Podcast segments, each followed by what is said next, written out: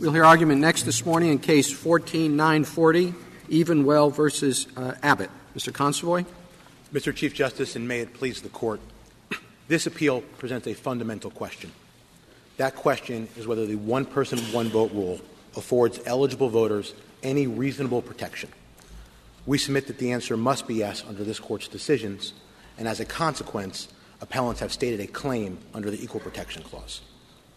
The districts at issue here, District one and District four, have deviations as measured by eligible voters approaching fifty percent under any metric of eligible voters. No decision of this Court has ever sustained vote dilution of that magnitude under a one-person, one-vote case. Beginning with Gray, continuing to Wesberry, through Reynolds, and the Court's many decisions since then, the issue has always been vote dilution. What about the many times the Court has said that the the principle is equal representation of the population? And we have had now for half a century population, that the population is the the legitimate standard. We have never held to the contrary. So we have the states overwhelmingly for half a century using population as shown in the census. And now you're saying they can't do that anymore. Um, if I could answer the question in, in three different ways. First, with respect to the phrase equal representation for equal numbers of people, that sentence originated in Wesberry. But that's only half the sentence. There's a dash. And it continues, therefore, for us to hold that within the states, legislatures may draw the lines of congressional districts in such a way as to give some voters a greater voice in choosing a congressman than others would be unconstitutional.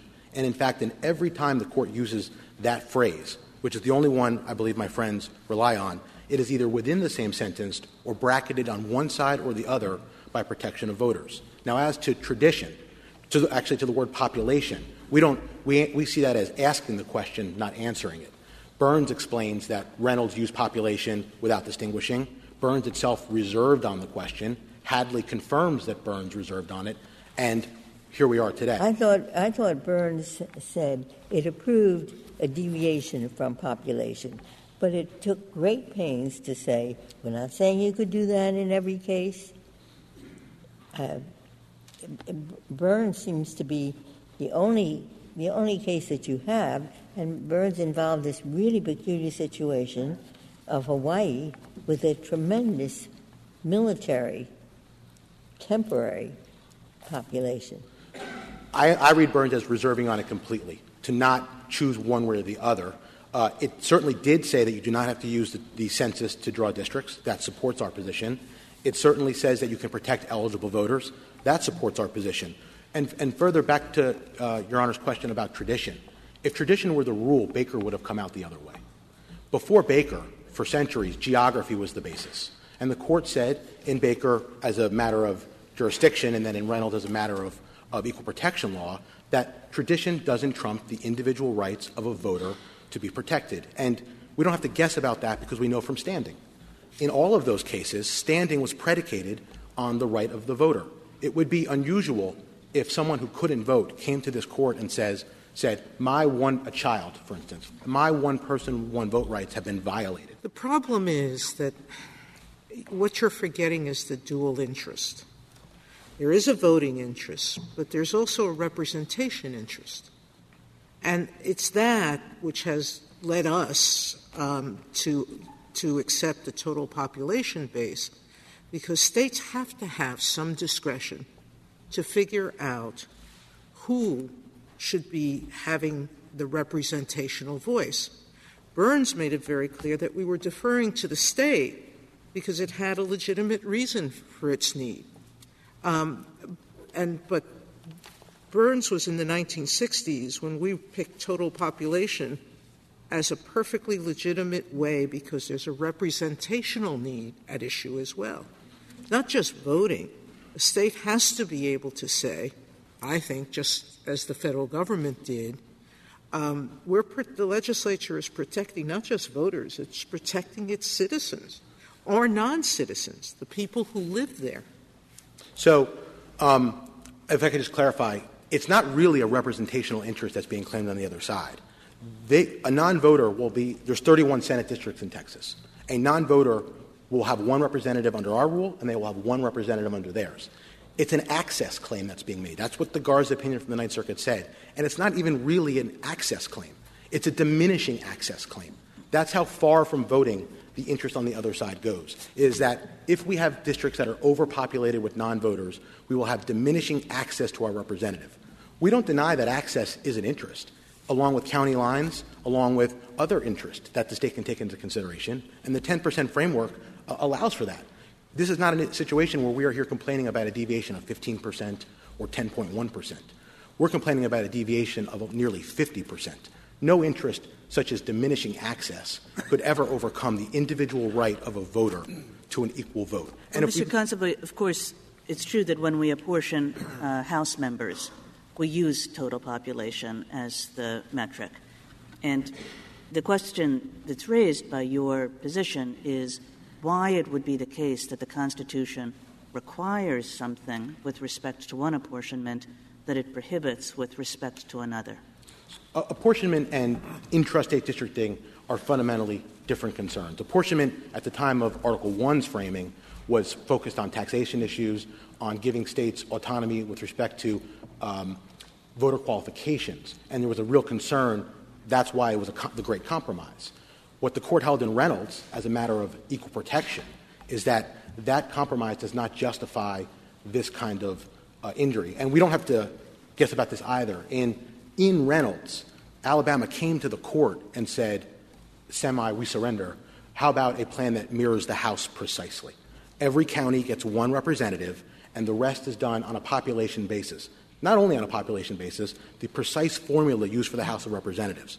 Reynolds said no. What's interesting in Reynolds is the reason they caved was because constitutionally, the Arizona Constitution required total population. It was that fact that they deviated from their own Constitution that led them to court. So it wasn't a caving compelled by federal law. It was mostly a caving compelled by state law. Well, the, not as this court found the case, because it wouldn't, couldn't be before this court on a state law ground. It could only be before this no, court. No, but what I'm saying is we, we exceeded on the ground that using total population was permissible. There's no doubt that Reynolds thought in that case, total population, the court in Reynolds thought it was permissible. Of course, Baker, the Tennessee Constitution, apportioned on qualified voters, and there was no suggestion in Baker that that was an additional problem with the Tennessee Constitution. But the fundamental issue has always been the individual right, and I think Gray is the best case to show that. Gray is about election for statewide offices, so it can't be a representational issue. There's going to be one governor. That governor is — everyone is going to have the same access to that governor or not. There are no districts. And yet Gray is the case that establishes this rule. Gray is the case that says voters are entitled to an equal vote. You can't marry up the representational interest that's asserted on the other side with Gray. It doesn't, it doesn't make any sense. Um, we also know from, with respect to congressional districting, as late as nineteen sixty-nine in Kirkpatrick, the court assumed for purposes of that case that Missouri could district at the congressional level on the basis of eligible voters. So I don't think it would be fair to say that this issue has somehow been clouded or decided by uses of the words population or using the census in prior cases. I'm, I'm sorry, did I just understand you to say that you think that the, the House apportionment rule is not clear? No. The, that congressional districting intrastate at the federal level as opposed to the state level. So it's in nineteen sixty-nine, Kirkpatrick versus Preisler says, because the United States has argued that not only is apportionment required at the federal level, but intrastate congressional districting. And my point, they, and they rely solely on Westbrook for that, excuse me, Wesberry for that proposition. My point is, in nineteen sixty-nine, the court flatly rejected Wesberry as having decided that issue. There is no decision of the court that resolves this question. It is, it is completely open. And the only way to make sense of the one-person, one-vote rule is to make it about eligible voters. They are the ones who have standing. They are the ones who can bring a claim. They are the ones who are injured. And not only is that our view and the case law's view, that was, that was Congress's view. Is it your view that what the Fourteenth Amendment means is that in all the years between, what was it, eighteen sixty-eight and nineteen twenty, it was wrong for the states to include, uh, for th- these purposes, women? They were not eligible voters. Any, there was no question that was a problem. It was, there was an issue in the sixties with minorities as well who were who were disenfranchised. The, the court in Reynolds at the time was doing more than one thing at once. But the, you're saying that that was wrong. I mean, in your interpretation of the Fourteenth Amendment from eighteen sixty-eight till nineteen twenty, the state should not have been counting women for, for purposes of determining representation in the state legislature. For purposes of the, of the Equal Protection Clause, the one-person, one-rule rule protects voters. If disenfranchisement of women or minorities is an issue, those cases could have been brought. Eventually, that issue was resolved uh, by this country, as was minority representation. But the, but the Warren Court in Reynolds was accomplishing several things, and equal weight for voters has to matter. A non-citizen or any other disenfranchised person would not have the ability to bring a one-person, one-vote claim. Yeah, but here we have uh, — I want to go back to Justice Kagan's question.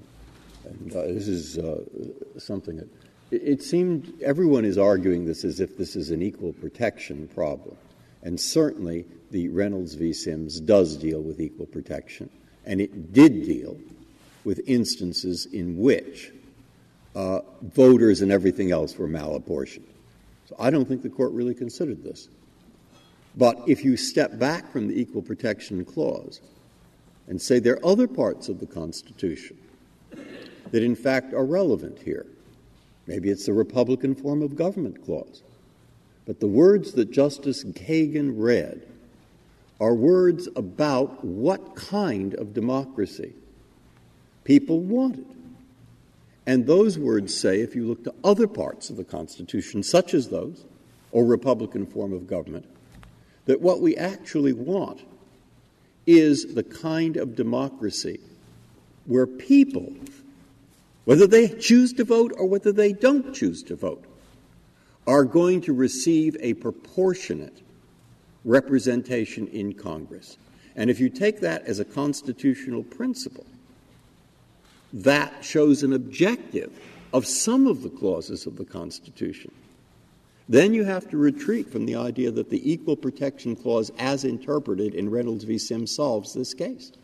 Uh, and, indeed, it argues against you. So uh, two answers. One is to argue that this is justiciable on the other side as a guarantee clause claim, I think, shows just how far the logic has to go to come up with something on the other side of the ledger here. This Court has never — in fact, in Baker, mm. the Court rejected the guarantee clause as a basis for hearing these cases. To turn around now and turn it one hundred eighty degrees so that a, a somewhat abstract guarantee clause claim now trumps. I'm not making it. I'm, I'm, making, I'm pointing out her. She didn't quote the guarantee clause. Maybe I shouldn't have thrown that in.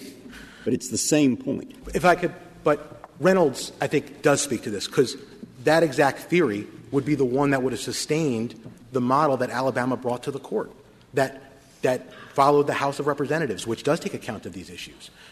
And even if, Justice Breyer, even if you're correct, that theory is correct, that doesn't solve this case. We have alleged in our complaint that Texas could have done much more to, to manage both representational equality, as it's called, and voting equality, to get both within twenty percent. To, to say that we have not... Experts say it, but you didn't have an extra prove it.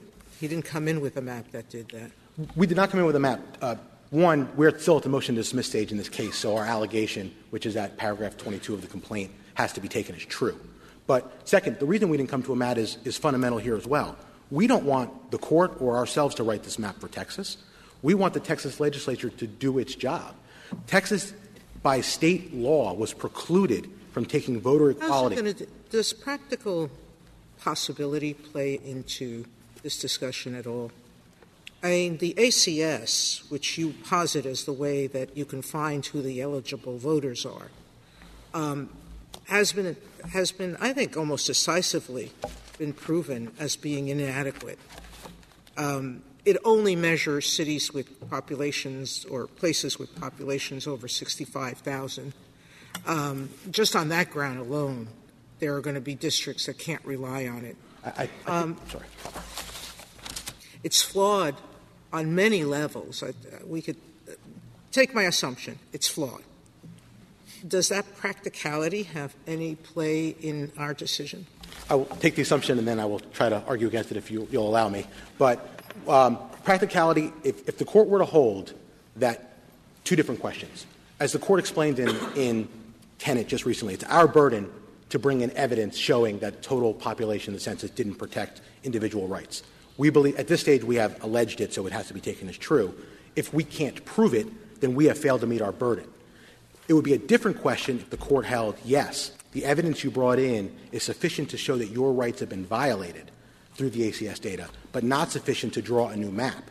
Then I think the court is in a very unusual place where I think the answer is we're back to Baker, which it would then become — that would be the argument of the dissent in Baker, which is you have a violation but no judicially manageable way to solve it, so now we're back to political question.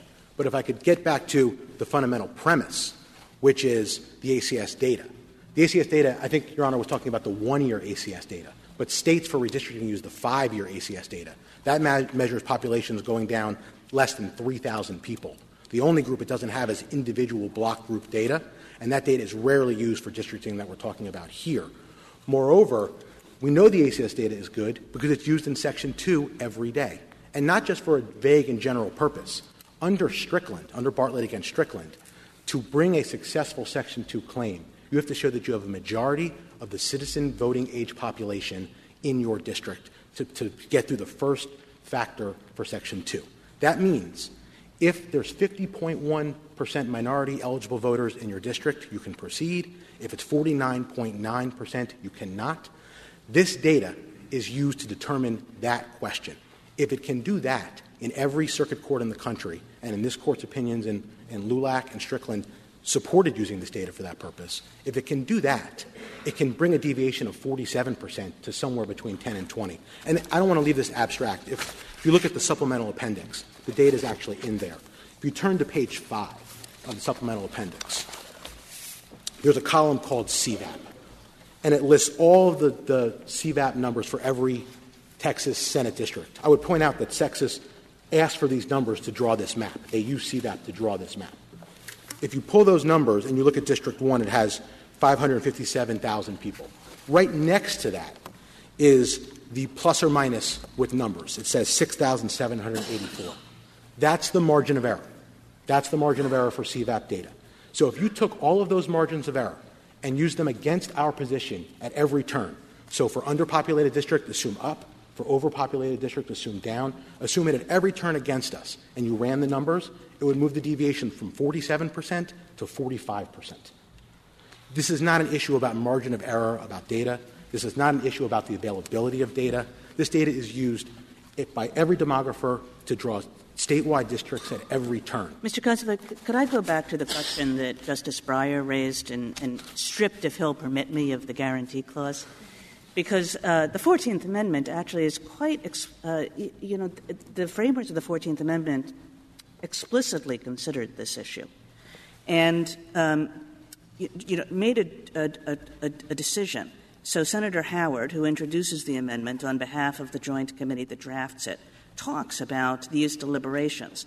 And he says the committee adopted numbers as the most just and satisfactory basis, and that's the principle upon which the Constitution itself was originally framed, referring back to the original drafting. And then he says, numbers, not voters, numbers, not property, this is the theory of the Constitution. Now, this is the theory of the Constitution as to one thing, which is not the thing that you're talking about. This is the theory of the Constitution as to house apportionment.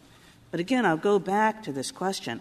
This is such a clear, explicit choice that was made about what it meant to uh, to have equal representation with respect to that area, and how you go from that being mandated to it being prohibited in the state context is something that I still can't quite work myself around. Justice Harlan agreed with you. He did. That's a good person to yes. the other side of. Um, but his, his position was rejected eight one in Reynolds, because that exact argument was brought forth by Alabama. They presented a plan that was not only somewhat generally modeled on an apportionment standard, it mirrored it exactly. So I think there are reasons why that's not correct as a just a legal matter, because apportionment was concerned with many other things. They wanted the states to have taxation bases. They wanted — there was an issue with suffrage, for sure. There was an issue with voter qualifications. It was a complex federalism-based sovereignty compromise that does not apply within a state. I can't do any better. I apologize than saying I, Reynolds rejected. I hear reject- you as to the, the, it does not apply. I mean, I guess I can I can understand. I might not agree with, but I can understand the position that says that the requirement might not apply. But you are suggesting that we go beyond that and to say not only does the requirement not apply, but that states have to do it the exact opposite way. So, uh, two answers. We take our cue on that from the right that is supposed to be protected. It all follows from the right, and it starts with voting. We start with the proposition that one person can't be given two votes while their neighbor be given one vote. And from there, the court moved in Gray to say, well, you can't do it by calling it waiting under some sort of electoral college kind of model. That's the same thing. Then the third step was you can't accomplish that same invidious voter discrimination by drawing lines. Now, if you accept all of that as true, that I can't be given five votes and my neighbor be given one, then it, even if it follows from the apportionment model and you and you defend it on that basis, if it causes that injury, I have a claim. And to say that I don't have a claim because a different constitutional provision protects a different right in a different way, I, I, we find, you know, not a satisf- satisfactory response, beyond which Reynolds itself rejects rejects the argument. Um, And turning back to Section two for a moment, Congress agreed with our position. Congress relied on Reynolds being a vote dilution case to enact Section five, not only in the Senate report that's been so widely used in those cases, but in this Court's opinions as well, in Perkins and in later cases. The Court has held that, and, and in Bolden, both the plurality and Justice Marshall's dissent said Reynolds is about vote dilution. And Section two, the same argument could be made, Justice Kagan, about Section two. Section two only counts eligible voters. No one argues that we're discriminating against non-voters by not taking them into consideration. If the Court were to proceed with that kind of representational model, we would have one r- rule that minorities get the benefit of, ben- excuse me, the benefit of under Section two, and no protection for people who are not minority status under one person, one vote. There's a there's a real fundamental disconnect there. Um, In your, in your view, the states would have a choice between the citizen voting age population or they could use the registered voters. Either one would be okay? Well, we start with the proposition that Burns said. It's not the method by which you distribute legislators that count. It's the distribution of legislators that count. Th- therefore, as Burns explains, the state can re- truly use any metric that adequately and fairly distributes legislators. We think registered voters is not ordinarily going to be the right one for two reasons. Gray says those who hold the one-person, one-vote right are those who meet the basic qualifications of voting. So there, registered voters run into the trouble. And then Burns essentially doubles down on that argument by saying it depends upon political activity. And when we're drawing lines at essentially the beginning of the game, we shouldn't make the right depend upon who ends up deciding to enter the fray and choose to vote. So we think the data that we principally rely on, The, the A C S measure of citizen voting age population, is ordinarily going to be the fairest and most accurate measure, but that's for the legislature to decide when it when it reviews all this information. And the Texas legislature, I think it's important to keep in mind, when they drew this map, they did everything that we're asking to be done here. They took all of this data, the total census data, the citizenship data, the registered voter data, the, the precinct data, and they put it all into a computer. And they drew their districts. And they used our data to draw districts in this map. They just used it to comply with Section two and, went, and then closed their eyes and didn't want to look at to see what kind of deviations it caused for one person, one vote. All we're asking the legislature to do is open its eyes. Do you think they did that invidiously? Did they do it purposely? Well, under one person, one vote, a deviation over ten percent, as the Court just recently. They knew that, and they intentionally decided to have deviations greater than ten percent. That's what you're saying? I don't think we can know, we'll ever know, because they were handcuffed by state law. There was an attorney general interpretation from nineteen eighty-one that precluded Texas from considering voter eligibility. It, so it's really arbitrary. I go that, back to my point that they decided that they wanted to make this a representational matter. But um, do you, so they were precluded and intentionally decide to exclude it.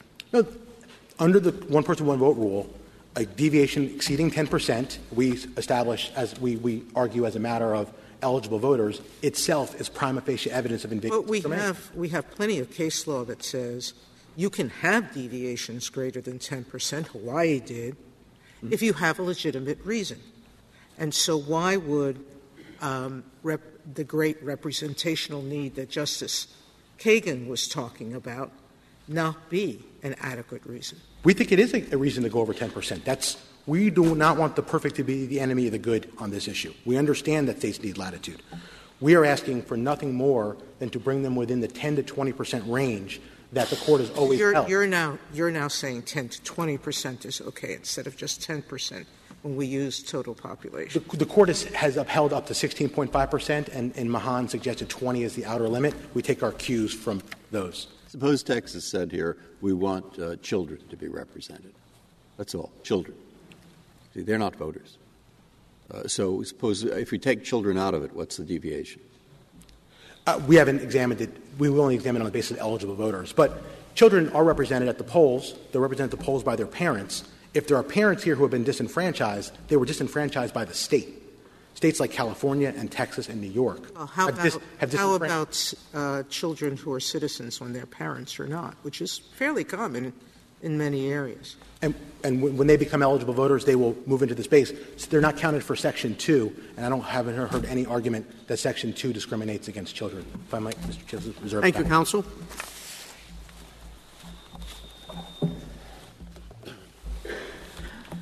General Keller. Thank you, Mister Chief Justice, and may it please the Court. The only question the Court has to resolve here is whether the Equal Protection Clause requires every state to change its current practice and use voter population to reapportion. The answer is no. Texas validly used federal census data to equalize total population, as states have done for decades. And the framers of the Equal Protection Clause accepted total population as a permissible apportionment base in Section two of the Fourteenth Amendment, as Justice Kagan said earlier. Well, why don't they use that under Section two, then? In Section two of the Voting Rights, the Voting Rights Act? Yes. Yep. Section two of the Voting Rights Act protects voters. And our position, unlike the United States' position, is that only voters are protected under the Voting Rights Act. So in considering whether there is an opportunity to elect a candidate of one's choice, only voters would count for that inquiry. Indeed, I Well, it is it is called the one person, one vote. That seems to be designed to protect uh, voters. It does protect voters, but there are multiple legitimate bases here on which a state can redistrict. Electoral equality is one of them. Representational equality is another. And if I can back out, what we're dealing with here is the general Equal Protection Clause's test, which it guards against invidious discrimination. The Court has noted before, a mere disparate impact does not violate the Constitution. And so really the claim that's being alleged here is one of invidious vote dilution.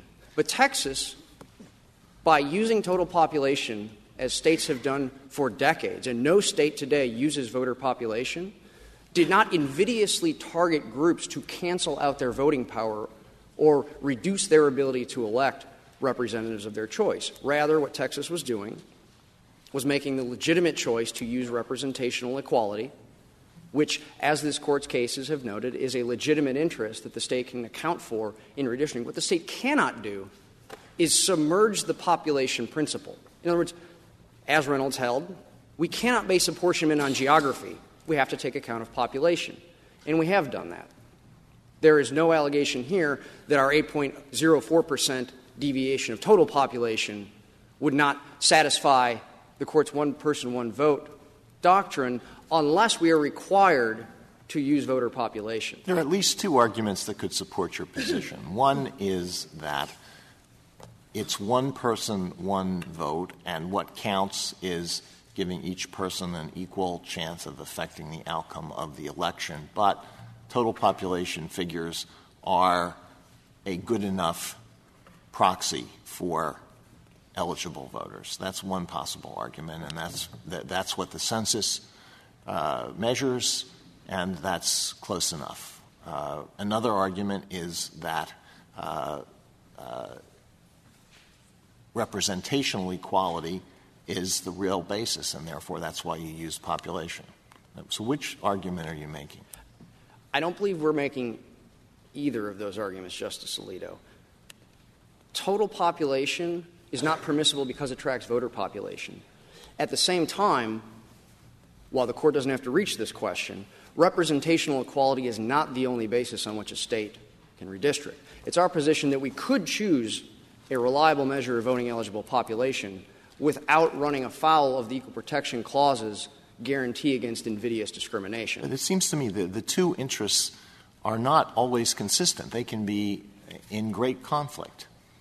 You can have a situation, if you if you want to equalize population, you may have a situation where you cause great inequality in the, the chances of any uh, of voters affecting the outcome of the election. On the other hand, if you choose eligible voters only, then you may have a situation where every person within two districts does not have an equal representation defined in some way in the legislature. I don't think you can just say, well, it's, uh, you know, we serve both. What do you do when they come into conflict? I believe what this court said in Burns is you allow the states to choose the theory of representation. And indeed, the decision to include or exclude non-voters, Burns said, was left to the states because part of what this court's doctrine has recognized is states need leeway and that this is a core sovereign function. It is part of the dignity of state sovereignty to be able to structure elections. And when a, when a state is choosing either representational or equality, when the two are in tension, that's not an illegitimate basis upon which to reapportion. Well, if voter uh, population is a permissible basis under the Constitution, I assume that's because there is – is an ethical, a good government, a liberty interest in protecting these voters. That's that's a valid interest, correct? Correct. Well, if in a case like this where there's a forty-five percent deviation or something of that order, uh, then why isn't Texas required at that point to recognize that these interests that are legitimate under the Constitution, which are voter-based, should not be accommodated, and so that you should at least give some consideration to this disparity that you have among voters? Well, first off, the court in Gaffney upheld the use of total population while recognizing that there could, there was, in New York at least, a different state, a twenty-nine percent deviation in voter population. Yet the court there said that it was quite sure that a prima facie case of invidious discrimination had not been made out. And so while a state can and legitimately does consider both representational equality and electoral equality, the Equal Protection Clause's general language doesn't mandate that either must take precedence over the other. And so, of course, it would be legitimate for the state to look at that data. At the same time, when we have federal census data, which is the most robust data set available, it is not invidious for Texas to use that enumeration rather than a different data set when it reapportions, and all we have under the census data is total population data. Well, we have, and that's why I, I think Justice Alito's question is important, uh, is a, a table on page nine of the blue brief. Now, just looking at that table, by inspection, I don't know uh, whether the true, whether this is true or false, but I thought the major difference between the two here is probably that some areas of, of the state, there are a lot of uh, people who are working and they have children.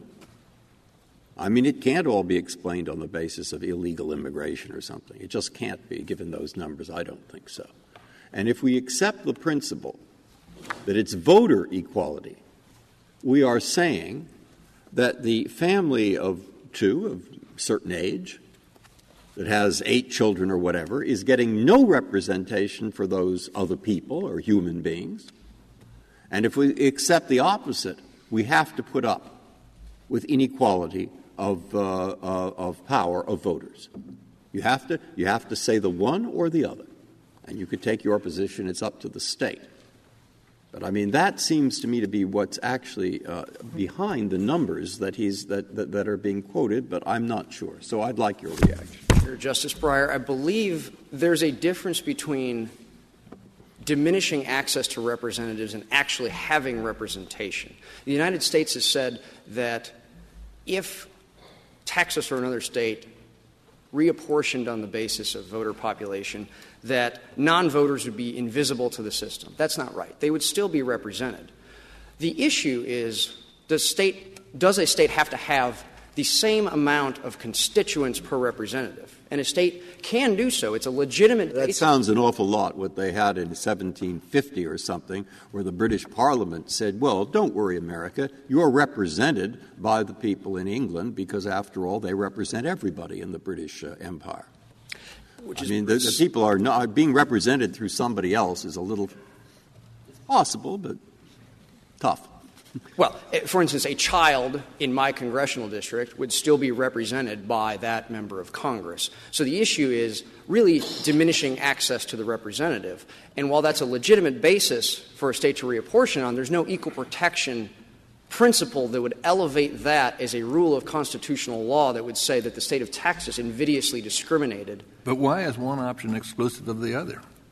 Uh, why uh, can't you have both? You have population uh, e- equality and voter equality, both, especially when you have indicated that a voter-based uh, dis- apportionment is, is, is valid and serves important purposes, and here it's being completely, it's being very substantially disregarded with this huge deviation. Why can't you use both? Well, first of all, there's been no demonstrative plan that was submitted to the Texas legislature, which has a notice and comment procedure on this, or to the district court, that both of these could have been equalized within ten percent. Indeed, their demographer didn't specify the extent of the deviations. Their demographer simply said, well, the deviations could be reduced. If the court were to try to go down the road of requiring states to equalize within ten percent of a deviation, both total and voter population, states would inevitably have to disregard many other traditional redistricting factors like compactness, contiguity, keeping communities together. And that would be the opposite of what the court has said that states have in this context, which is the leeway to structure their elections as part of a core function of their sovereignty. That sounds highly probable to me. Has anything been written on this or any studies on this I, I, I don't, in, in the context of Texas? I, I don't believe so. We're not aware of any. And we're also not aware that this would be practically feasible. And indeed, if they had a plausible allegation that this was possible, we would have expected to see a demonstrative map at this phase in the litigation. How, do you have any idea how often this is a problem? I mean, it is a case that, of course, around the country, uh, people use uh, uh, total population. It, it seems to me that there will be a lot of areas where, in terms of the actual numbers, it's not going to make a difference. Do, do you have any idea? I believe New York's amicus brief suggests that in places such as California, Alaska, possibly New York, certainly New York City, the issue will absolutely come up. However, even but only in only in those particular handful of a few more examples, I mean, possibly Delaware, Maryland. It, by no means would this necessarily be a problem everywhere. However, if there were a rule that a state had to consider voter population, that would change the nature of redistricting. Well, what if it were you had the same minor or de minimis uh, deviation allowed there? In other words, if you're within the deviation between total population and voter population was within under ten percent, does that take care of many of the areas where it's a problem? Well, Mister Chief Justice, for, for the reasons I just suggested to Justice Kennedy, I believe that would be quite an onerous burden and, and change the nature of redistricting. Could there possibly be a situation out there in which a plan might be able to get within a ten percent deviation of total population and a ten percent deviation of the five-year rolling average sampling in the American Community Survey? Maybe. I'm not aware of any such scenario. And to back out to first principles, I don't believe that would be a test of invidious discrimination. That would be moving much further in the direction of a disparate impact-like test that the court has never fashioned to determine whether someone's voting power is being canceled out or is fenced out of the political process. Could you explain why the A C S, your adversary says, um, A C S is fine. It's used in Section two and Section five. Why would it be um, inappropriate to use it in uh, in deciding the impact on an equal voting analysis? Well, our position is that if the A C S data is reliable enough to hold a state liable under Section two of the Voting Rights Act, it would also be reliable enough to use an apportionment. Now, there could be issues about the granularity of the data. For instance, the five-year averages we do get at census block level, which is about five to six hundred to three thousand people. The smaller you would get for district levels, depending on if you were at a city plan as opposed to our state Senate plan, there may be issues where you couldn't use the data to get within the ten percent deviation. But certainly in larger districts like the Texas State Senate plan, you could use the five-year C VAP data, and you could do that to get within the ten percent deviation. Of course, we're not constitutionally compelled to because, as the court recognized in Burns, that is up to the states in choosing a legitimate population basis. If I could briefly address the United States' argument on Section two of the Voting Rights Act, we disagree on this point. Section two of the Voting Rights Act does not protect non-voters. And earlier, when we discussed Section two, I'd like to return to that to cite to the court the Persley amicus brief at page twenty-six, because I believe this cuts against the United States' theory on Section two. Persley brief says, if the minority group has very low rates of citizenship, then the redistricting plan is not to blame for their lack of representation. Rather, their lack of sufficient voters is. So the United States' suggestion that there could be packing or cracking claims of communities that have nothing to do with packing or cracking voting blocks, that is an incorrect interpretation of Section two. It is not consonant with the text, and it would render Section two unconstitutional as not congruent and proportional with the right to vote that is being protected. If the court has no further questions, thank you, Mister Chief Justice. Thank you, General.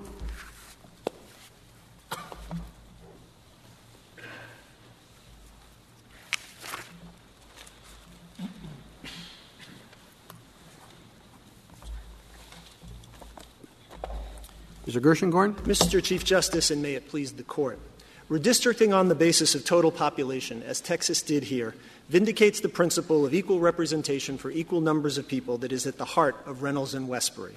We thus agree that Texas was not required to redistrict on the basis of some as yet undefined measure of voter population.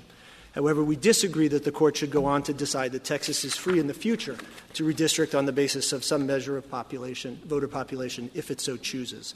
There are, in our view, at least four reasons why voter population cannot be required. First is the one mentioned by Justice Kagan. We think it would be a very odd interpretation to say that the Constitution forbids for state legislative redistricting what it requires for congressional redistricting. Second is the very long history of States re- of states redistricting on a basis other than um, other than voter population. At the time of the framing of the Fourteenth Amendment, there were the vast majority of states redistricted on other than voter population.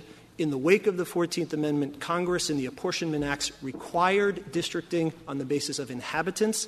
And, of course, over the last fifty years, states have unanimously redistricted on the basis of total population, not voter population. Third is the, is, are the data problems, and they are real. The A C S data has a number of limitations. First of all, it is not constitutionally required, unlike the census. It would be very odd, we think, for the Court to demand as a constitutional standard data that does not even have to be collected. Second, it does not measure what the, what the plaintiffs suggest is required. It is not a measure of voter eligibility. C VAP does not include citizen voting age population data, for example, does not include felons, it does not include overseas voters, it does not include the mentally ill. That kind of data just doesn't exist. And third, with respect to the data, picking up on Justice Sotomayor's point, the data in the A C S does not exist at the level of granularity, accuracy, and timeliness needed to redistrict. To be clear, the data does not exist at the census block level, which is where districting happens. It is not issued on a timely basis. The census data comes out, for example, in April twenty twenty-one. The A C S data, the five-year average, comes out in December, and it has data from twenty sixteen going forward. And yet that's often used for Section two. Your Honor, it's used for a very different purpose with respect to Section two. In Section two, it is used as one factor among many to determine whether electoral opportunity has been, get, has been um, given. That, so it's used along with, with population data, voting data, turnout data, uh, a whole variety of socioeconomic factors. That's very different than this Court saying every state and thousands of local jurisdictions throughout the country have to use that data as the sole measure for redistricting. I'd like to then pick up on Justice Kennedy's question. Well, could I ask you this? Who has standing to bring a Reynolds versus Sims claim? Is it anybody who is counted in the census? So, Your Honor, that's a question this Court noted and reserved in Baker v. Carr in footnote twenty-three, and it's a question that this Court has never had to resolve in the context of Wesberry, which, of course, has the exact same rule. We think that nothing, not much turns on it because, as a practical measure, you can get a voter. It, you can always find a voter in the district, but let me explain why we don't think it sort of is dispositive here, and this goes to a number of the so questions we've heard this morning. Is, are you going to tell me who has standing or not? Yes, Your Honor. We think that it is uh, — we think that the, the better understanding is that a non-voter would have standing, but I, here's why I don't think it matters. Because you can view our position as through either lens, through a representational ren- lens in which what's happening is that the Reynolds v. Sims right is a way to ensure that all persons covered by the Equal Protection Clause, who can, even those who cannot cast a ballot, still have a voice in representational government. That includes everybody but, who was counted in the census. Yes, Your Honor. But includes, let me say — It includes aliens. It includes prisoners. And, it includes and undocumented oh, aliens. But let me explain why I don't think it's necessary. But does it include all those groups? I'm sorry, Your Honor? Does it include members of all of those groups? So we think it might, but we don't think that you have to agree with that to rule in our way, because we do think that the right at Reynolds is also viewed, as we said on page fourteen of our brief, and we think this is important, as a voter right. The way to think about this, as Reynolds did, was to view this as a right uh, consistent with the way Reynolds thought about it, was to say that when you have twice the representatives in the, twice the the inhabitants in a district, you get half the vote. What Reynolds said, picking up on plaintiff's counsel's position, was that, of course, it would violate the Constitution to count somebody's vo- vote as two or five or ten times. But then what it said in the next sentence, of course, the effect of state legislative districting schemes which give the same number of representatives to unequal number of constituents is identical. That is exactly the point we're making here. And if I could pick up then on Justice Kennedy's and the Chief Justice's point about why can't you do both. The reason is very much that we agree with General Keller, that the problem with doing both is that it, it largely eliminates a state's flexibility to deal with the traditional redistricting factors. What you are forced to do is take a large, for example, Anglo population in one part of the state that has high citizenship rates and pair it with the situation where it has um, with with um, populations that have low citizenship rates in another part of the state. Or to take an example from the amicus briefs, Manhattan has nine percent children, Brooklyn has thirty percent. If you have to do both, what you're doing is pairing people from the from part of Manhattan and and pairing them with part of, of voters in Brooklyn. What ends up happening is to do both at the level of ten percent is to eliminate a state's ability to take into account things like political subdivisions, to take into account um, compactness, and all of the other things that this Court has said is critical in redistricting. As to the Chief Justice's question about whether this is a big deal or not, or whether it was a big deal isn't the right word, whether it would have a large practical effect, I assume it's a big deal, that's why we're here.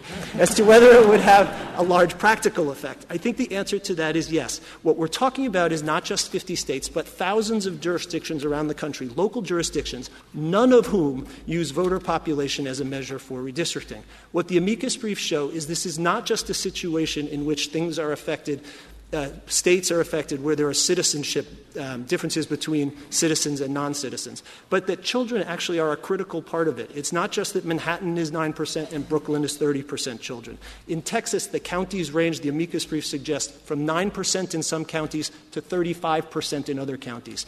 In Alaska, the difference between rural and urban is twenty percent children in some and thirty, thirty-seven percent in another. This is an issue that is going to affect states and local jurisdictions throughout the country. And local jurisdictions, to be clear, don't have the data at the level and uh, at the level in which um, this Court would now be requiring as a constitutional matter. Now, I'd like to pick up on one other point that plaintiff's counsel raised, which is that, in his view, it's quite unclear as to what Wesberry actually holds. We think that that is really a, a fundamental misreading of Wesberry. What Wesberry said was the whole point of Wesberry was that, that the method of apportioning or allocating representatives to the states had to be the same as the method for allocating within districts in a state.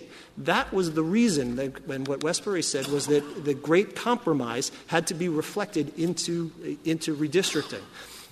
That principle in Wesberry was exactly the principle that then the Court adopted in Reynolds, What, what the court said in Reynolds, it was Wesberry that clearly established the fundamental principle of representative government in this country is one of equal representation for equal numbers of people without regard to race, sex, economic status, or place of residence within the state.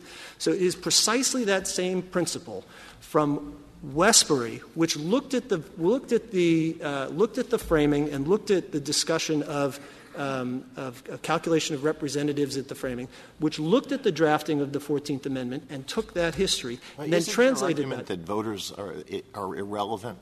So, Your Honor, I don't think our argument is that voters are irrelevant. And first of all, so a couple of points on that. First, of course, the question here is when Texas has chosen to use total population, is that permissible? And we think that clearly is. Second, we don't think voters are irrelevant for the reasons that I've said. The represent, what Reynolds did was, and the Reynolds line of cases, was to use total population to vindicate the voter's right. It is a voter's right because Reynolds understood that when you have twice the inhabitants in the district, you have half the vote, half the voice before your representative. But what that would you say about an extreme right. case? I mean, your time is going to expire. An extreme case, and maybe this would never come up, but what if it did? Suppose you have a district with uh, you have a rural district, uh, and suppose it's a state where the, the total number of uh, the total population per district is is fairly small. You have a rural district with a huge prison and very few other inhabitants. So, you, and, and you have a neighboring district that has no prison. So in one district you have that uh, ten percent of the population are eligible voters. In the other district, ninety percent of the, the, the population are eligible voters. That would be okay. So, Your Honor, two points in response. First, this Court has recognized, and we don't dispute, that census data isn't the sole data. A state can, and this Court approved it in Mahan, make adjustments to census data to more accurately capture actual residents in the state. We think that's what has been happening in Hawaii, and that's what Mahan said. Remember, in Mahan, what the state had done, what Virginia had done, was count all of the Navy personnel as home-ported, which is what the census had done. And the Court said, you have to make an adjustment to that. Thank you, Your Honor. Thank you, Counsel. Uh, Mister Consovoy, you have four minutes remaining. Thank you. Justice Breyer, to your question about representation of children, if that were the principle of Reynolds against Sims, in a statewide election, a state could give five votes to a family of five and one vote to an individual. That would. I'm just thinking that I'd like to know, before knowing whether this is mandatory or not, your position. I'd like to know an awful lot more than I know about who these people are who are being represented on the representational theory and uh, who are not being represented on the voter theory. In, in each state, I don't know who they are from the briefs, and therefore it's pretty tough for me to. The data shows that it's a mix of non-citizens, children, all the categories, uh, disenfranchised felons. It's, it's a mix. There are children involved, of course. But, but our point is more fundamental. If legal immigrants. Some, but who have not, who the state has chosen not to allow to vote. The state can solve this problem themselves. These states can enfranchise these people and give them the vote. The states come here to say, we do not want them to vote, but we want them to count for districting. That should be rejected by this Court. Second. Quite accurate. Um, for, for, for most states, uh, too many, they disenfranchise peop- uh, prisoners. Except for those who come from that locale, which is quite rational. Most states disenfranchise the mentally ill. Um, so how are they going to disenf- – who else are they going to disenfranchise? I'm not suggesting – we're not suggesting this. We should choose for the state who they allow to vote. We are, we are arguing that we should not allow the states to come to this Court and argue that they should get the benefit of them counting when they make the choice that is their right to disenfranchise them. You cannot disconnect this rule from voting and allow it to stand up. The whole thing collapses. Wesberry has the famous sentence now that says all other rights are illusory if the right to vote is taken away.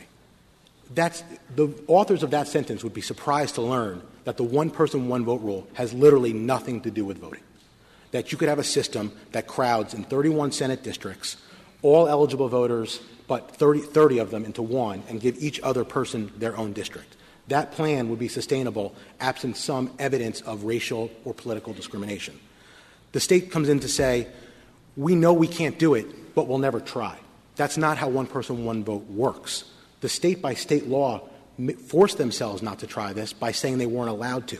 If they were told by this Court that they could at least, to your point, Justice Kennedy, do both, they would go back to the drawing board and try. If they failed, they may win that case. We suspect and we have alleged, so it must be taken as true, that they can do both. And Justice Kennedy will not be traditional interests like districting or county lines or anything like that will be that will inhibit them. It is political and racial gerrymandering that they want to do, and that our rule, and especially a rule balancing both, will stop them. And we don't know that abstractly. We know that from the case the Court heard just before us. District — the actual deviations in Arizona, it's a hypothetical case. They are claiming it's an eight percent deviation. On page twenty-six of their own jurisdictional statement, they concede that the C VAP deviations are fifty-four percent. And in District eight, the district mostly at issue is underpopulated by twenty-two percent. If Arizona had to go back to the drawing board with their districting commission and accommodate at least voter, but at least or maybe both, there would be no opportunity to engage in the political and racial gerrymandering that has come to dominate the redistricting process. That would not involve the court in those issues anymore. They would be solved legislatively, as they should. Section two does not work without this understanding. As Justice Scalia pointed out in his dissent in Chisholm v. Romer, there's nothing to measure against if one person, one vote doesn't protect voters. It's the baseline. How do you know if a minority vote dilution has occurred unless you have a baseline to measure against? The baseline is equal voting power of voters absent discrimination. It completely unravels. Thank you, counsel. The case is submitted.